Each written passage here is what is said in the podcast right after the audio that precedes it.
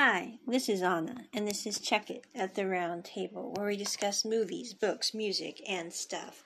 Today we are discussing the film Sundays at Tiffany's, which I believe came out in 2010. It's already been 10 years, a decade has passed. Whoa. This is based off of a uh, book by a famous author whose name I cannot remember right now. His stuff isn't really my thing, but a lot of people seem to enjoy it. I believe it was James Patterson and then he co-wrote it with another um, woman author. The reason I like this movie is because number one, it is nothing like the book, which is kind of this romantic novel with what Anna considers somewhat inappropriate material. I tried to read it and I just couldn't finish it. Wasn't my thing. But the movie is something that I greatly enjoy. This is another one that is kind of a holiday movie, although I will watch this one at other times of year I probably haven't watched this movie in over two years, though, now. Bob and I would usually sit down and watch this one yearly. It's basically about a woman who grew up in a very restrictive family. Her mother was a total control freak who ran a theater. She had an imaginary friend named Michael who, on her 10th birthday, left her and basically broke her heart at that point. She then went on to, at the age of 30, be managing the theater for her mom and marrying this actor who she is engaged to and trying to get her wedding planned and isn't able to make decisions about her wedding. And suddenly one day she goes into Tiffany's to get her ring fitted, which is where her imaginary friend Michael left her at because that's where they met when she was a child and five. So he had about four and a quarter years with her before he left when she was a kid. In the book, Michael is an adult imaginary friend. In the movie, he's a kid imaginary friend and comes back as an adult who looks nothing like the character depicted in the book, which is kind of another little aside, but there you go. And she meets this guy who basically tells her things about her childhood she cannot figure out. And then he finally says, I was your imaginary friend who left you at Tiffany's. And she slaps him in the face and gets really upset. But then she calms down a bit and thinks that she's delusional. But other people can see him as well, and there's certain things about his story which just are too precise to not be somewhat reasonable. So she comes to believe that, yeah, Michael did come back. And she's not quite sure why, since her life seems to be pretty perfect by all accounts. Although I will say, in her case, her life is rather far from perfect because of her overbearing mom and her less than stellar choice of a fiance.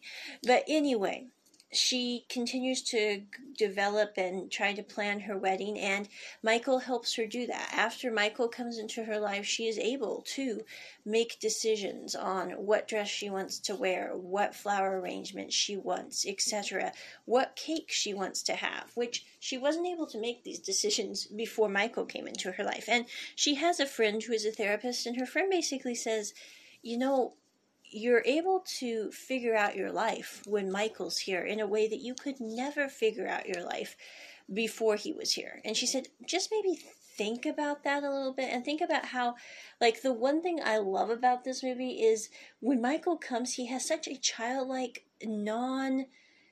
He doesn't think things through with the caution of adults. When he meets um, her fiance, the thing that he says is, What do you love about her? And then he kind of goes into what he has always loved about her. Like when she runs her ponytail swaying back and forth, or how she sings in her sleep, because you know, when they were kids, they slept together, etc. But he basically asks, What is it that you enjoy about her to her fiance? And her fiance says, Well, I enjoy how she schedules my life, how everything's orderly, etc. And he goes, Well, you can get a daybook and a timer for that. What do you like about her? And basically, Michael helps her realize through this story, and I think it's one of the reasons it's one of the few rom coms I really do enjoy, except I do skip one romantical part because I just don't like romantical parts like that. So, anyway, but anyway, moving on. The thing I do like about this is Michael has her ask really good questions. He has her ask, why are you marrying this guy? What is it about him that you really do like? And is he going to really see you, or is he just going to see her himself? And as her friend, the therapist, says, you know, Michael can see you. And Michael, when he looks at you, he's actually looking at you. And and the girl character says, "Well, I think Hugh looks at me that way," which is her fiance, and she goes, no, Hugh looks at himself that way. He doesn't look at you that way because he's too self absorbed in his own self. And then, as the story progresses, the main character realizes that she's making some bad decisions. So she does decide to pursue a relationship with Michael, but at the end of it, Michael decides that he has to go back to his own world, and so there's a web there. My problem with this movie at that point is I really have a problem with rom coms for one particular reason, and I'm not going to get so that we can't have the kiddies here. But my main reason is like in this movie, for example, Michael and the lead character's relationship was really good until they decided to spend time together in a romantical way that wasn't the best of decisions given the circumstances. And it is at that point that their relationship breaks apart because they both know that they tried to commit to something that they couldn't commit to, and therefore there is a problem at that point. Whereas, in my opinion, you should decide to commit to something and then pursue your romantic interest simply so that both parties don't end up shattered on the floor. I mean, I don't mean that bad at all. It's just Anna here going, this is my problem with rom coms because it just seems that in the rom coms, the main pressure points are people try to get in a relationship too fast and then they realize that they didn't really know what the commitment would mean and then they're like oh shoot i've jumped off the diving board and then found out there's not water in the pool. I mean i'm not trying to be bad here but i'm simply saying that's why i don't really prefer rom-coms. However i do like this movie because it does ask questions about what is it you like about people what is it about people that make them possibly good couples. And I think the reason it's funny in the end is she does end up with Michael. They do end up getting engaged.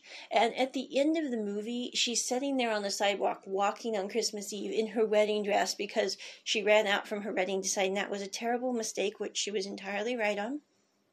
And they're telling each other stories about underwater tuba players and their wives and how they met. And they're just crazy stories. And I'm going, you know, at the end of the day, relationships that are built on camaraderie and healthy friendships and then develop are better. Although in this case, I will say, you know, it would have been better for both these parties in retrospect if they had decided to commit to some before they jumped off the diving pool. That's all I'm saying.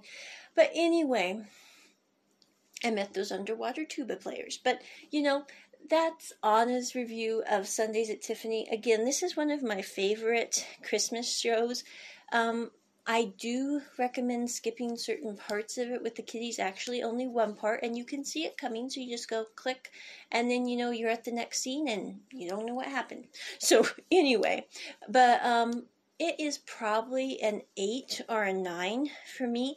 It's one of those that Bob and I greatly have enjoyed through the years just because it is a funny show. And even more importantly than that, I think it's good to have shows that ask you know, good questions. It's like, why do I like BLs? Because they ask really good questions. And at the end of the day, the other thing that I like about this show is there's this several scenes where they used to play games when they were kids, and they would say, got you last. And the reason I like that is like at the end of the show, there's some scenes where they're basically saying, Got you last. Because, you know, it wasn't her first choice. Her first choice was to marry the crazy actor who would have made her life miserable and was already making her life miserable, and who, you know, she couldn't have ever made him happy because he would have always been looking for the next thing.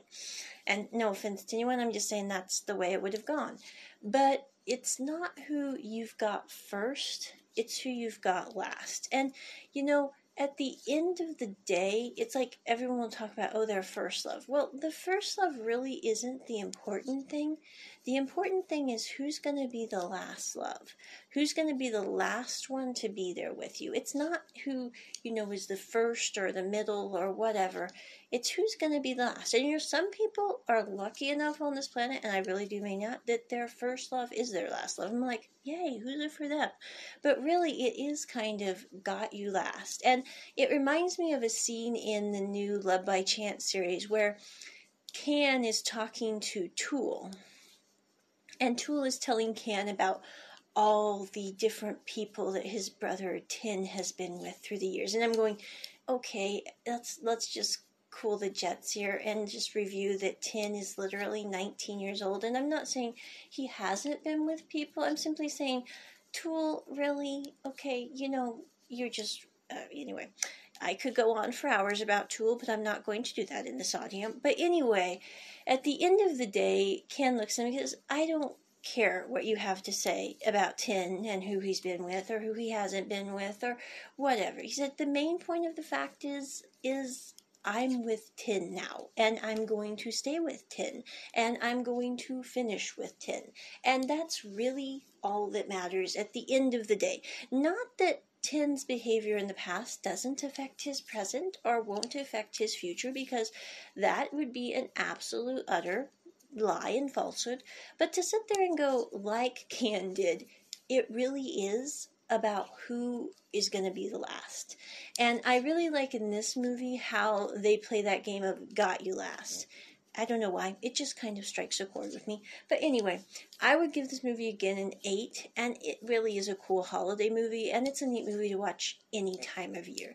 Just to remember why you're doing what you're doing and why, you know, people get into relationships that they get into. I don't know. Ask good questions. So, with that, on out, check it at the round table. Bye.